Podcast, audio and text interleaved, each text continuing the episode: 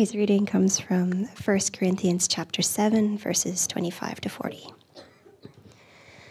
Now concerning the betrothed, I have no command from the Lord, but I give my judgment as one who by the Lord's mercy is trustworthy. I think that in view of the present distress, it is good for a person to remain as he is. Are you bound to a wife? Do not seek to be free. Are you free from a wife? Do not seek a wife. But if you do marry, you have not sinned, and if a betrothed woman marries, she has not sinned. Yet those who marry will have worldly troubles, and I would spare you that. This is what I mean, brothers. The appointed time has grown very short. From now on, let those who have wives live as though they have none, and those who mourn as though they were not mourning, and those who rejoice as though they were not rejoicing, and those who buy as though they had no goods and those who deal with the world as though they had no dealings with it. For the present form of this world is passing away. I want you to be free from anxieties. The unmarried man is anxious about the things of the Lord, how to please the Lord. But the married man is anxious about worldly things, how to please his wife, and his interests are divided. And the unmarried or betrothed woman is anxious about the things of the Lord, how to be holy in body and spirit but the married woman is anxious about worldly things, how to please her husband. I say this for your own benefit, not to lay any restraint upon you, but to promote good order and to secure your undivided devotion to the Lord. If anyone thinks that he is not behaving properly towards his betrothed, if his passions are strong, and it has to be, let him do as he wishes, let him marry. It is no sin.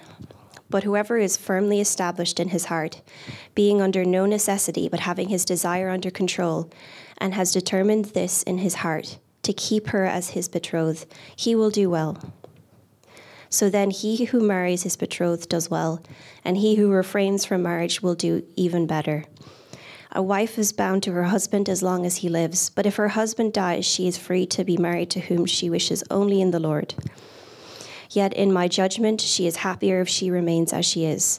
And I think that I too have the Spirit of God. And so reads God's word. Uh, my name is Mark. I'm one of the leaders here at the church. You're very welcome to be here amongst us as we finish off a series that we've been doing called Him Her. Uh, we've spent the last eight weeks looking at uh, gender, sex, sexuality, men and women, uh, all of uh, all of those things. I don't know about you, but I'm exhausted, um, and uh, and so we conclude that this week. Next week we begin our uh, our summer series in the book of Psalms. Uh, we started six or seven years ago in Psalm one, and we just do a psalm every week, and we pick that up next week with Psalm 68. 68. Uh, and so Peter is going to be preaching. I'm going to be off for, for a couple of Sundays. Uh, every week, I've been uh, encouraging you to check out the, the book table that's there uh, at the Connect uh, space. Let me mention one that is going to uh, help with your thinking on this week's topic, which is a book by a guy called Sam Allberry entitled Seven Myths About Singleness, because that is our final topic and idea this morning uh, thinking about singleness. Uh, let me give you a rundown of some of the chapter titles. Singleness is too hard, is myth number one. Singleness requires a special calling. Singleness means no intimacy. Singleness wastes your sexuality. Singleness is easy. And so it goes on. Uh, all that to say, that's what we're going to be talking about as we conclude. If you're married, don't switch off, stay with us. Uh, I'm sure that there, uh, in fact, I insist that there will be things that are important for, uh, for those who are married uh, to hear. Uh, historically, the church has swung uh, between the two extremes of viewing uh, marriage and singleness. It used to be that uh, the single people were the elevated holy ones uh, they were the, uh, the holiest people in the church. If you remained single and celibate in, uh, in the offices of, uh, of City Church over in the Irish Church Missions building, uh, there is a basement, which I've taken you some, down, some of you down into to kind of see the, the kind of the catacombs, but there's lots of old books there. And uh, one of my favorite uh, books is uh, a book entitled uh, The Goodness of Sacerdotal Celibacy, that is, priestly celibacy. Um, there's a reason why I think that that book is out of print. Uh, because the second mistake is the pendulum swings and we elevate marriage above all else, making it the ultimate form of, uh, of existence, particularly within the church. Uh, that if you're single, your, your life is kind of in a holding pattern. It's circling the, uh, the airport, waiting to, to land on the glorious one runway of married life. Uh, and so, uh, and so people say things, oh, you know, still, still single. You haven't found anybody yet, uh, and other annoying things like that.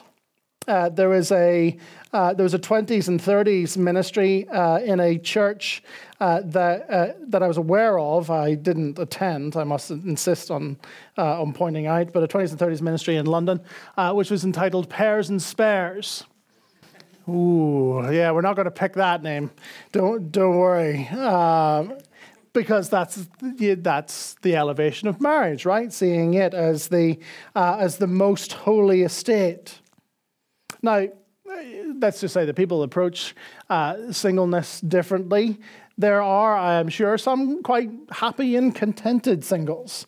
They enjoy the, the freedom that it affords, the, uh, the disposable income, assuming you don't live in Dublin, um, the, the autonomy that it affords them uh, to be able to go and travel the world and, uh, and see things, hang out with, with friends.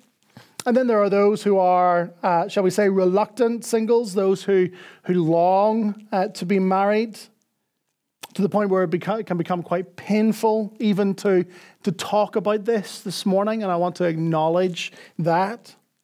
The idea of, uh, of remaining single is something that is quite uh, painful.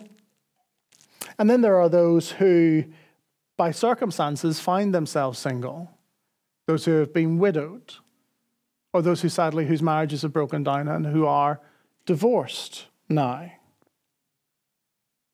They know what it is to be married, and yet that season, for whatever reason, has now ended. And they have to navigate the complicated spiritual and emotional uh, landscape that that then creates.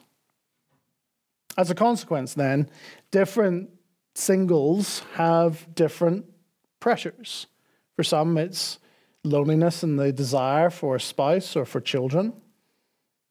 For many, it's the, like I said, the foolish comments in, in churches and among Christians being set up and being, people trying to pair you off. And yet, for the person who enjoys being single, perhaps some of the greatest pressures can be that temptation towards selfishness and getting stuck in your own ways and not finding it easy to bend to accommodate others. So, how do we navigate this, these issues as Christians? Well, first of all, from our passage this morning, Paul would say, look, rather than elevating one over the other, you're kind of free to do what you choose. Paul begins in verse 25 by saying, Now concerning the betrothed, that is, those who are engaged to get, to get married, congratulations again to Andrea and to, and to Amber. Uh, the irony is not lost on me um, that, that this is what we're talking about today. Uh, so now concerning the betrothed, he says, I have no command from the Lord but I give my judgment as one who, by the Lord's mercy, is trustworthy. What's Paul saying there? Paul saying there is there's no, there's no right or wrong prescription. Thus saith the Lord, this is what you must do. It's wisdom. It's a bit like the book of Proverbs. The book of Proverbs, is, you know, you read something like Proverbs uh, 25. Proverbs 25, in around kind of verse 5, it says, uh, Do not answer a fool according to his folly, uh, lest he be thought wise in his own eyes. And then verse 6 says, But answer a fool according to his folly, lest his foolishness spread. You can say, Well, which one is it? Is that not is that not a contradiction? Like literally, one verse afterwards says, "Don't answer a fool according to his folly," and then the very next verse, make sure that he uh, he answers a fool according to his folly. What's Proverbs doing? Proverbs is saying, "Here's how to exercise some wisdom in a situation. Here's some principles That you, and so sometimes, so, so, so take the Proverbs example. Somebody's kind of, you know, kind of blowing off and uh, and pontificating, and you kind of just think the best thing that I can do is just not answer that at all. Just going to let that one go. That's that's the key verse for your use of social media, right? Comment sections and things. Like that. Do not answer a fool according to his folly. Yeah, somebody's wrong on the internet. Let them be wrong on the internet. And then sometimes, other times, you think, oh no, actually, what they're saying and the context in which they're saying it is uh, it, it's actually quite damaging and disruptive to other people. And so it's important that I gently, uh, but firmly and clearly answer this. It's wisdom. The Bible is full of wisdom.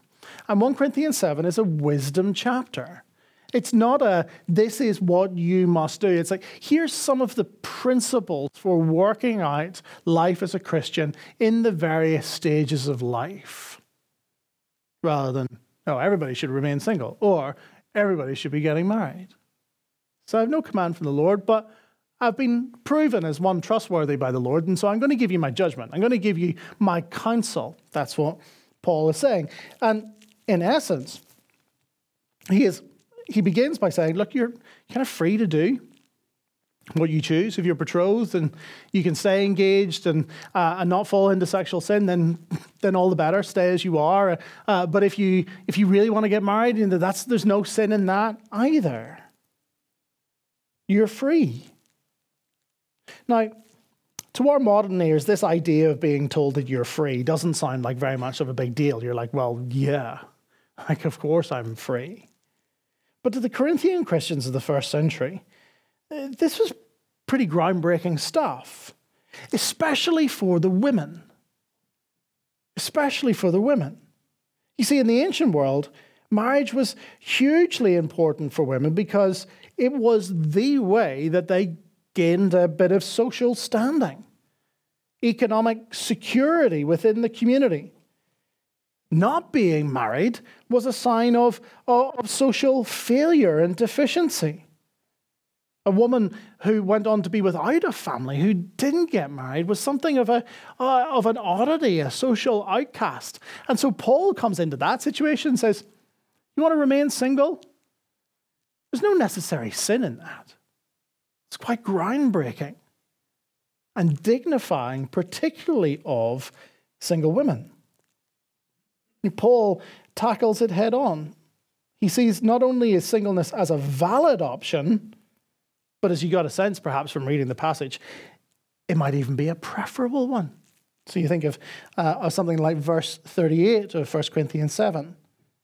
So then he who marries his betrothed does well, and he who refrains from marriage will do even better rather than seeing singleness as the uh, as the circling the airport of life waiting to waiting to land into the bliss of marriage paul's actually saying do you know what might even be better right now that you're single.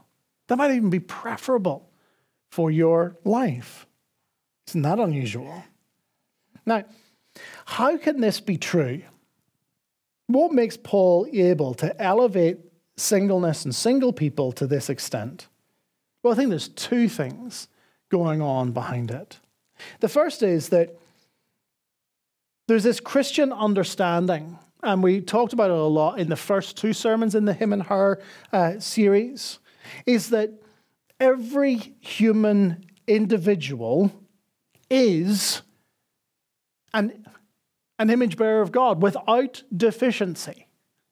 That it's not that you know when you get married you, you suddenly are completed that that's when you, uh, you, you really realize your humanity. Now, there is particular things to be, to be lived into in marriage. That is not to, to contradict what I've said previously. But this idea of saying that, that somehow your, uh, your image bearedness is, uh, you know, is un, it's unloaded or unfulfilled is wrong. That there is inherent value and dignity in each independent individual regardless of social status or relationship status. Where the church has made single people, therefore, feel lesser or like they are deficient. The church must, we must repent of that. That is not a right attitude. We do not see single people as lesser because we don't see that people need to be in a relationship in order to validate their existence.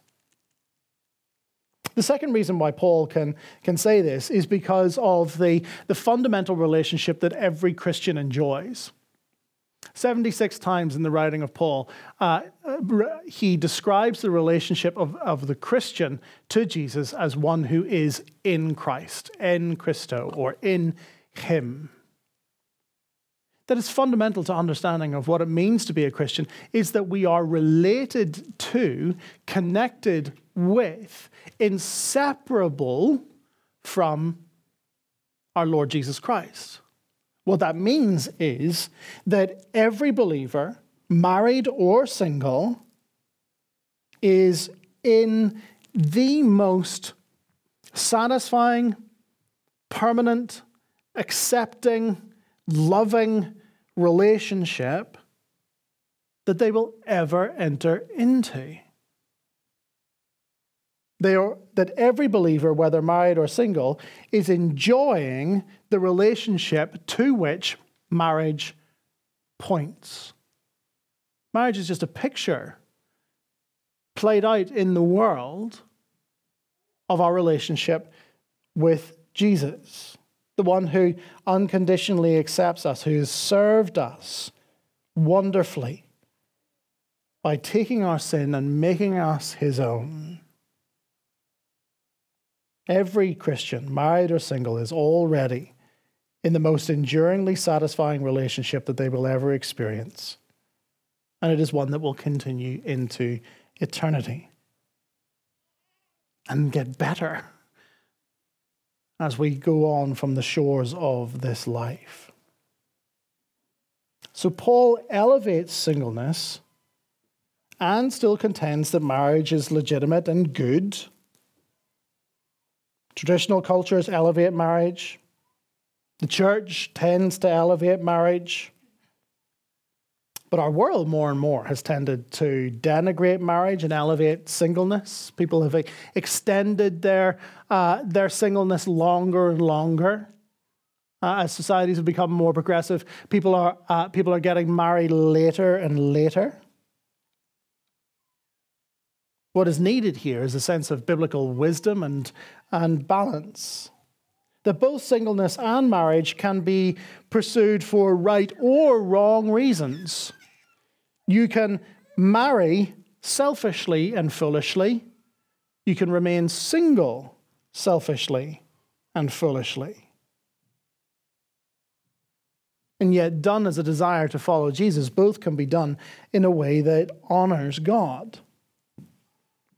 Married people need to understand that their marriage, as important as it is for the flourishing and furthering of human society, is not actually ultimate. That our stable core identity is not given to us by our spouse, but by Jesus. So, any sense that we would look down on those who are singles or, or, or, or try and uh, and or try and kind of cajole them into marriage would be to miss the point. Equally, while marriage uh, might be something to be desired and is a positive good uh, for people in society, by which I mean Christian marriage, it's not something to be idolized, as it will not last into eternity. And that's the point that Paul picks up in, in verses 29 to, to 31.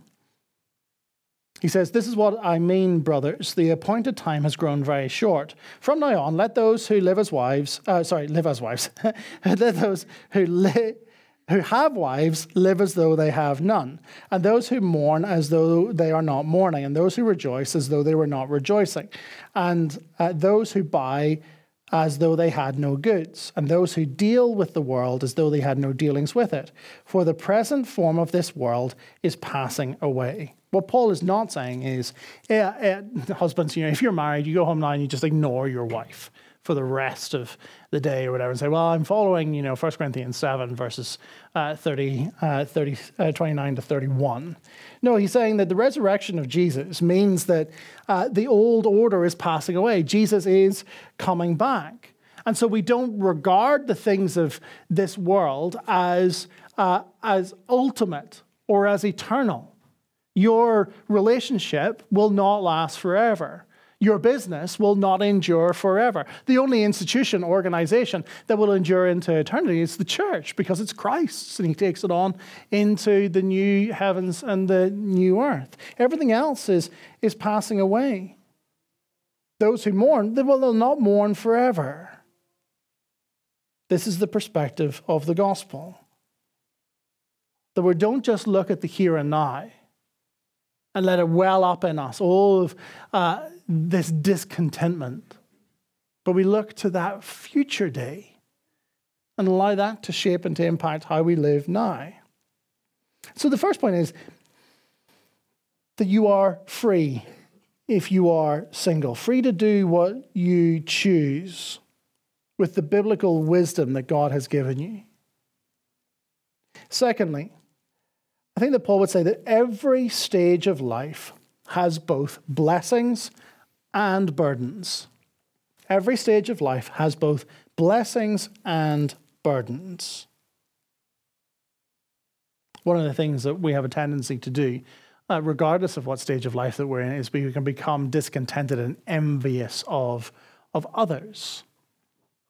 I don't know about you, but I know that personally I am so given to looking at the, the grass on the other side and say that that's greener. If only I had that. You're in this room this morning. There are single people, there are engaged people. Congratulations again, Andrew. There are people who are married who don't have kids yet. There are parents of young children. They're the ones who are falling asleep at the back. And then there are parents of older kids. And what can happen is that everyone looks at everybody else and goes, Oh, I'd much rather be in that stage of life. Single person can look at the, uh, at the engaged person and say, oh, I'd love to be, I'd love to be planning a wedding. The engaged person is like, oh, engagement sucks. Like, there's so much work to do. And you get none of the advantages of being married. I can't wait to be married. The parent with small children thinks, Will I ever sleep again? Uh, will I ever eat in a restaurant again? Will I ever come to a cinema when there isn't church in it again? I can't wait until the kids are sleeping through the night, not wetting the bed. I can't wait until they're a bit older. And then you get to the parents of, of teenagers or grown up children, and they're looking back to the young parents going, Oh, I wish they were small again. Why are they they're leaving the house? But remember, look at the pictures. Everybody's looking at the greener grass. Yes, there are advantages to the stages of life that we find ourselves in. But none of them are without their challenges either. Marriage is, uh, is, yes, it has its advantages, but it's one of the hardest things you'll do. Being married is like, uh, is like having a, um, a magnifying glass placed over uh, your soul. Um, because it magnifies all of the, the good stuff in you. And it brings that to the fore, and that's great, but it also magnifies all of the stuff that you rather wasn't in there, all of the selfishnesses. And if you really want to turn up the magnification, have children. Because that's when the selfishness really comes out. When you're covered in name that bodily fluid at two o'clock in the morning, you just think, I can't do this anymore. Why did I pick this? All the single people are like, Yeah, I'm really glad. Uh, and this is great. Blessings and challenges. If you get married, you will have to make sacrifices. You have to think about others. You'll have to endure pain and difficulty. This is what uh, Paul is, is talking about when he says in verse 32, you know, I want you to be free from anxieties. Um, good luck, Paul. Um, an unmarried man is anxious about the things of the Lord, how to please the Lord, uh, but the married man is worried about worldly things and how to please his wife. That is, that the married person uh, has has additional layers of complexity. That's not to say, not saying that, that a single person's life is straightforward, right? It's not saying that, but I'm saying that there are peculiar, particular complexities that come with being married. And to just look and go, well, I would rather be in that stage and I'd rather see the grass is greener, is to think wrongly of the stage of life that God has put you in. So, in the meantime, Paul would say to, uh, to the singles, uh, do not just see the challenges, but enjoy the blessings. Singleness really is a gift, that there is something good about it. And you said, you said here, you might say, well, it's good, you know, it's all right for you. You're married and you can have sex and you've got children. And, you know, well, how can you say you know, singleness is a gift? Well, I'm not. Paul, the single guy, is. And Jesus, the single guy, would. It's not just me. Right? He would say that it is a gift, and when he says that it's a gift, it's not like a, it's not like the kind of the crappy sweater that your grandmother gives you. He's like, oh, thanks. So you know, where, where's the where's the receipt? I'd like to take that back. So, what are the freedoms then to being single? Well, like I say, there's freedom from some uh, particular anxieties. That isn't to say that it is easy to be single. I hope that I'm uh, emphasizing that point suitably so that I don't uh, get mobbed afterwards. But there are layers of complexity that a person is free from from not being married. When you're married, you and the, your spouse travels, you, you worry, are they okay? You know, I haven't heard from them today. There, there are extra levels of concern. Paul here is therefore not saying that one stage of life is good and the other is bad, or that singleness is easy and the marriage is hard. But he's making the point that when we're married, there are particular concerns and anxieties that a single person is freed from. And that can be enjoyed and used for God's glory. We then also, the single person has the freedom to care for others, to devote themselves more fully to the service of the Lord. That's what he means in verse 32. The unmarried person is anxious about the things of the Lord, how to please the Lord. One of the, um, there's this great series of, uh, of, of books that are, is short children's stories, but I find them very informative as well because um, that's kind of my that's my reading level currently um, of uh, of women who do great things for God. And so there's just looking at the back page. There's, so there's uh, there's Corrie Ten Boom. Uh, there's one on her, uh, her, late Majesty Queen Elizabeth II, Gladys Aylward, uh, Betty Greene, Fanny Crosby, uh, and all these women who have done wonderful things for the kingdom of God. And uh, we picked up one recently about a lady called Helen Roseveare. And uh, I had the great fortune of, of knowing Helen uh, a little bit. Helen was a, uh, a medical missionary to the Democratic Republic of Congo. And she became a, a follower of the Lord Jesus at a, at a young age. And if you were to read her uh, autobiography, she has a three part autobiography. The first one is called Give Me This Mountain. Uh, that's what called. And the second one's called um, He Gave Us a Valley. Um, and then the third one's called Digging Ditches. But in Give Me This Mountain, uh, she talks about her time uh, studying medicine at Oxford and uh, how she uh, was um, was beginning a relationship with a uh, with a young man, and she made the conscious decision that actually she wasn't going to get married because she felt called of God to go to Africa to be a medical missionary. Uh, and so that's what she did. She turned aside and she, she opted to be single for all of her life. And she went off and built hospitals, trained nurses, and doctors, and did just amazing, amazing things for the Lord Jesus in Congo. Despite great suffering, she was imprisoned for, for six months, beaten and abused by the, uh, during the, the civil war there in Congo before being freed.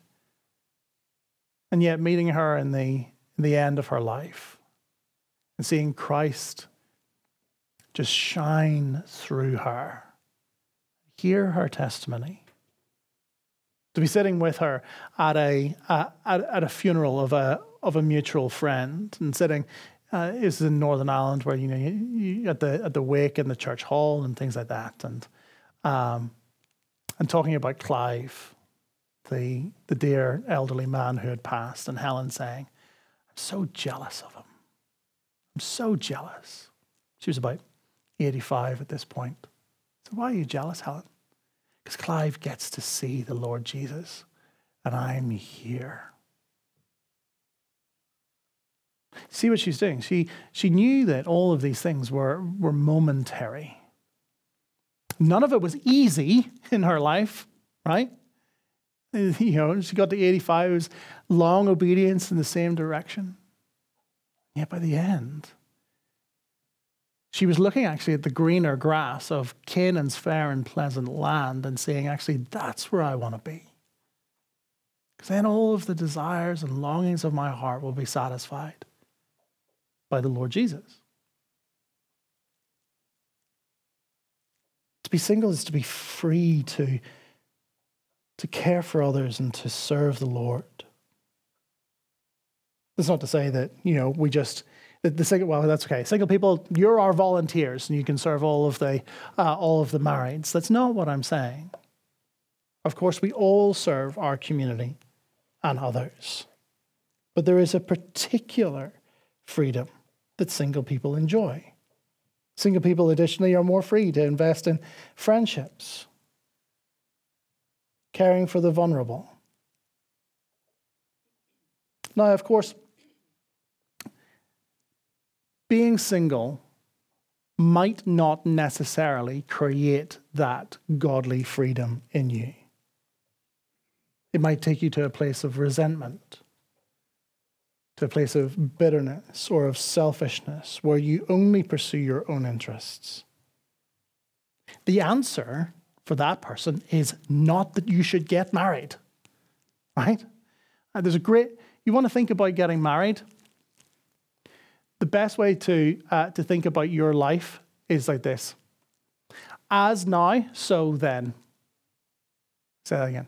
As now, so then. You're selfish now, self absorbed, and you don't really like bending to the will of others, marriage isn't going to kind of automatically transform you. The aisle isn't magic right? It doesn't, doesn't transfigure you as you walk up the other way. As now, so then. So the answer to the selfish person is not to get married. Goodness me. I've seen selfish people enter into marriages and strain them. No, the answer is actually to, to take responsibility spiritually for oneself, to recognize those uh, those issues in the context of community and with friendship, and to learn to grow in Christ's likeness, the greatest single person who ever lived, and to become more like him before any obligations of marriage come along. Let's move on. So you're free. Every stage of life has both blessings and burdens. Third, Singleness doesn't mean no intimacy or no family. Uh, Helen, just by the by, lived, I think, her last 20 years uh, with another doctor, um, a lady called Pat. Uh, and they were the best of friends and great companions. They were intimately connected you know, in our world, we have, uh, we have reduced the definition of intimacy down to meaning that it is something that is sexual. And that's wrong. It is possible to experience intimacy in the broader, all encompassing uh, definition of being known and loved in the context of a friendship. It's part of the reason why, uh, why to modern ears, we find it really hard to read about friendships in the Bible without thinking, well, they must have been sexual. We can't read about David and Jonathan and, uh, and, uh, and David saying of, of Jonathan that his love for him was, the, was better than the love of any woman. Think, oh, well, you know, they must have been, uh, whatever. Right? No. That's, that's us taking our, uh, our kind of our sexualized 21st century mindset and reading it back into the Bible. It's one of the things that C.S. Lewis uh, laments in, uh, in his book, The Four Loves, that we, uh, that we forget about agape, that, self, that self-sacrificial serving love, and, and, kind of think, well, it must be kind of covered in a veneer of eros, that erotic love. And he says, no, no, no, like it's possible to be selfless and serving others and not, and not have a sexual component. We must be a community of people that, uh, that that recaptures that old definition of what it means to be intimately connected with one another. Really knowing one another, really loving one another. Because friendship is beautiful. Not only that, but it is necessary. It is a necessary way of developing an intimate connection with another human. And that's true if you're married. Your marriage cannot sustain all of the emotional needs that you have. You should have friends. It's not the case of, well, if you're single, I guess you guys, you guys can kind of hang out together and go and get some coffee and like have mad egg after church or whatever. But if we're married, we've just got one another. No. Friendship is a gift for all people to enjoy, whether married or single. Proverbs 18:24 it says that a man of many companions may come to ruin, but a friend sticks closer than a brother. Companions come and go. Companions are people of shared interest, shared stage of life, some personality connection. And you can think sometimes that companions are friends. And it can be painful to realize oh, hold on. These aren't friends, they're companions. They get revealed to simply be companions when something happens they move on or they reject you. A friend is somebody that you can speak the truth to. A friend is someone who can tell you the truth. And because you know that there's a love relationship there, that you can accept it from one another. A friend is someone that you can be truly you with and not have to hide parts of you.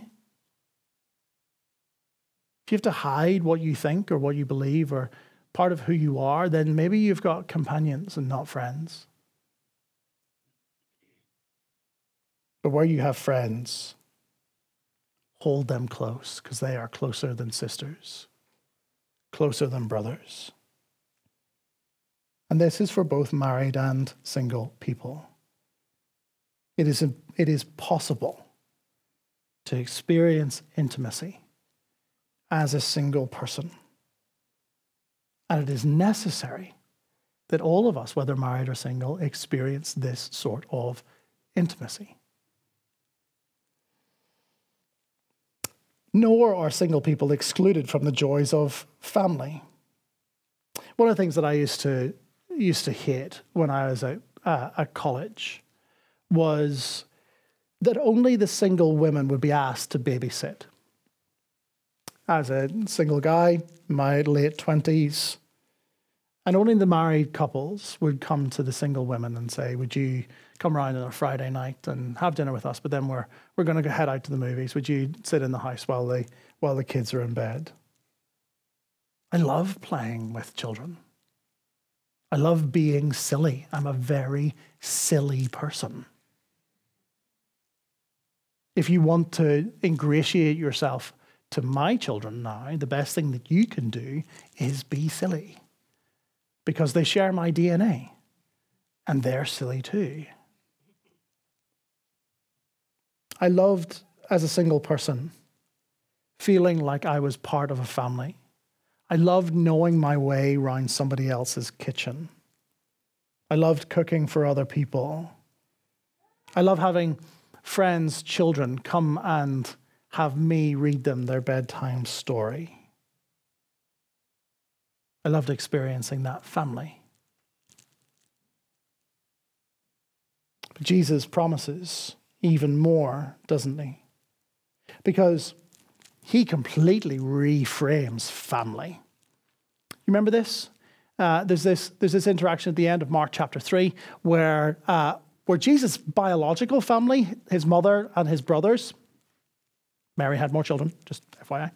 Um, his mother and his brothers thought that he was cracked, thought that he had finally lost it and needed to go the, to the loony bin. And so they come to the house where Jesus is, and they can't quite get in because of the crowd. But the word spreads that, uh, that they're there. And Jesus, rather than getting up and going, Oh, mum's calling me, uh, I better go out, go, uh, says, Well, who are my mother and my brothers? Those who do the will of God are my mother and my brothers and my sisters. That is, those who share in the beliefs and values that I have, we're family together.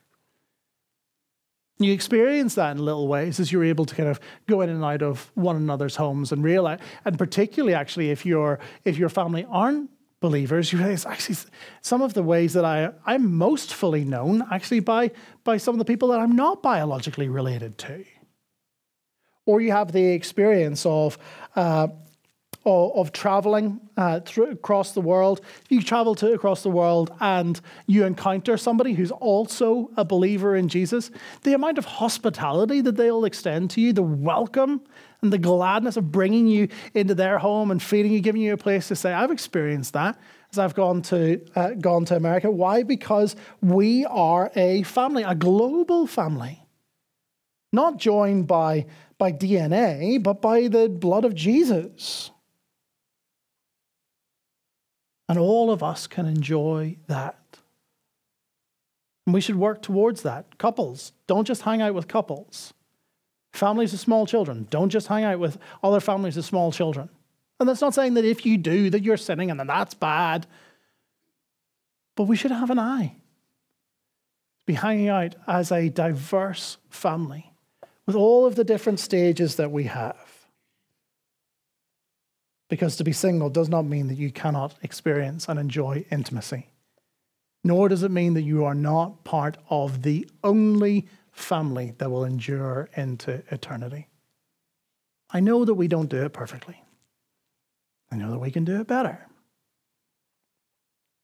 But I'd love us to live into it. Finally, Singleness can be hard, but there is grace. Singleness can be hard.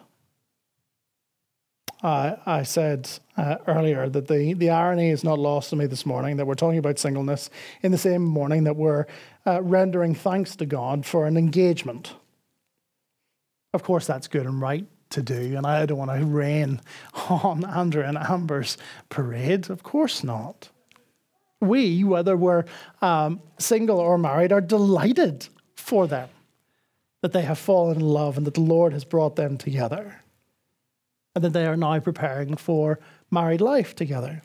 That is good and should be celebrated. But it could be bittersweet for some of you, can't it?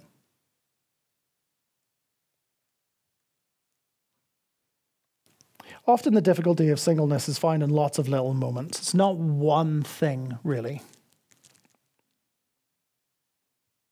It's like being the last of your childhood friend group to be married, as I was. I grew up in Northern Ireland, for goodness sake. Everybody got, everybody got married is, you know, the week they graduated university, 21 years old. It's like they go from gown to wedding dress, right? Um, except for me. I didn't go to wedding dress. But uh, do you know what I mean? I was, I was way later than all of my friends before I got married. And both Philip and I will tell you that both of us were beginning to think, oh, this might not happen for us. And singleness might be something that we are to enjoy longer. You can dread as a single person May to September because that's wedding season. And so you got to go and be happy for people who are getting married as a single person all the time. You know, congratulations. Where's the champagne? or having to pay extra. I think this is wrong. Single person supplements in rooms, in hotels. Just because I'm single, I'm being taxed by it. And why, why do I have to do that? Why do I have to pay more if there's fewer people in the room? This seems strange to me. Or ticking single again on another form. To say nothing of the ill informed people who ask about your relationship status and put their foot in it after you've experienced a breakup. Or perhaps worst of all, one of the hardest things is the friends who disappear, literally vanish like Frodo when he puts on the ring once they get married. Have you experienced that? Somebody gets married and you never see them again. I was best man for a guy that after he got married, I think I've seen him once. Now, that might be a reflection on me, maybe on my best man speech, but I don't think it was. That can all be quite hard, can't it?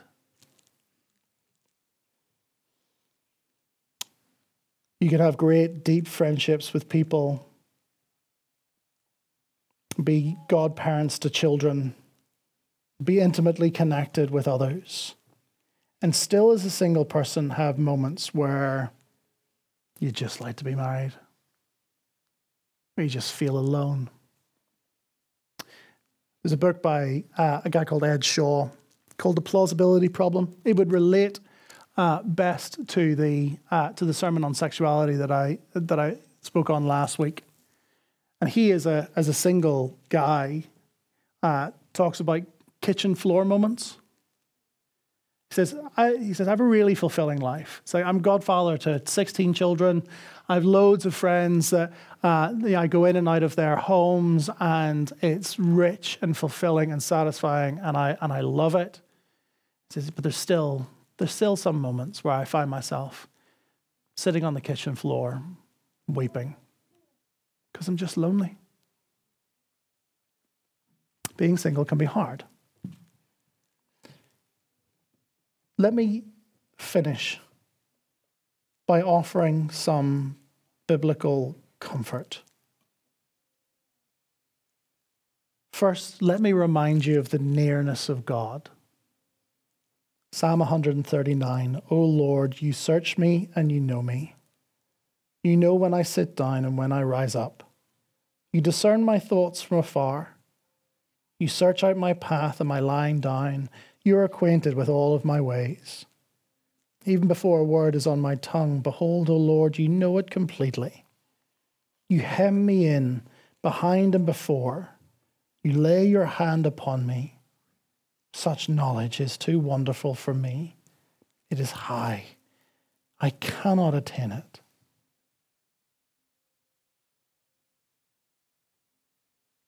The single person is never abandoned by the God who searches and knows us all, who is near to each one of us. He knows us better than we knows our, know ourselves. He sees our weeping. He counts our tears. He knows our longings. You are seen, known, loved.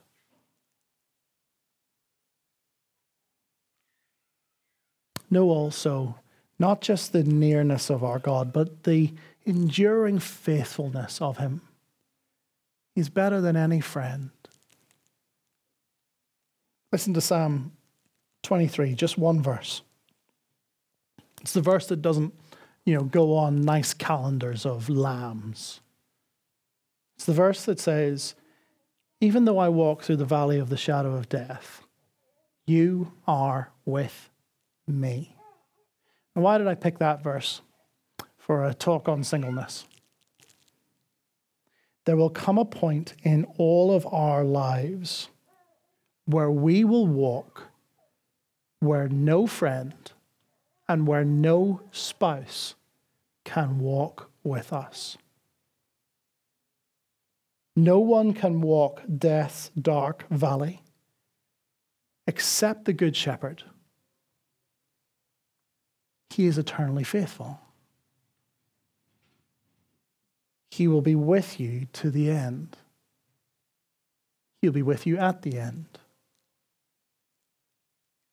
So know the nearness of God, know his faithfulness. And then know the compassionate satisfaction of our God. Jesus knew the deepest longings of the woman at the well in John 4. He knew that she wasn't just thirsty for water, but that she wanted intimacy and acceptance and love. And Jesus, rather than chiding her, Jesus, Jesus rather than saying, well, you should really, you know, marry that man that you're living with. Now he says, do you know what? Come and drink from me. I'm going to give you living water. I'm going to satisfy the deepest thirsts of your soul. Come and drink from me. And find yourself unendingly satisfied. Look, friends, brothers and sisters, we must conclude. None of this is easy. None of this means that there are no difficult moments, no shed tears. Life is not simple, and there are no simplistic answers. Rather, there are truths that can anchor us into the character of God. This series over these last eight weeks has thrown up many questions and many controversies. And we've seen just how contra- countercultural the church can be in terms of its ethics and thinking about some of these issues. My hope for us is that actually we can continue to grow together. This is probably not one and done or eight weeks and done. We need to continue talking about these things, exploring them. But it's a start. It's a way of beginning to address some of these issues that are so intensely personal for us, and then to work out well, what does it mean for each one of us and collectively as a community to follow Jesus together, to live under his lordship, to see his word as good. To celebrate the blessings of life and to walk with one another in the burdens, shouldering them together that we might flourish as human beings, each one of us made in his image, displaying his goodness, enjoying Christ, and modeling what it looks like to be a community of light that loves him and follows him, even when it's hard. Modeling what it means to follow him, even when it's hard, and putting that on display to a city in need of hope.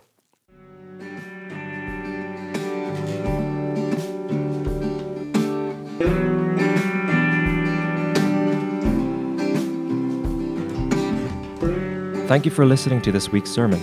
If you found this helpful or want to know more about City Church Dublin, please visit our website found in the link below.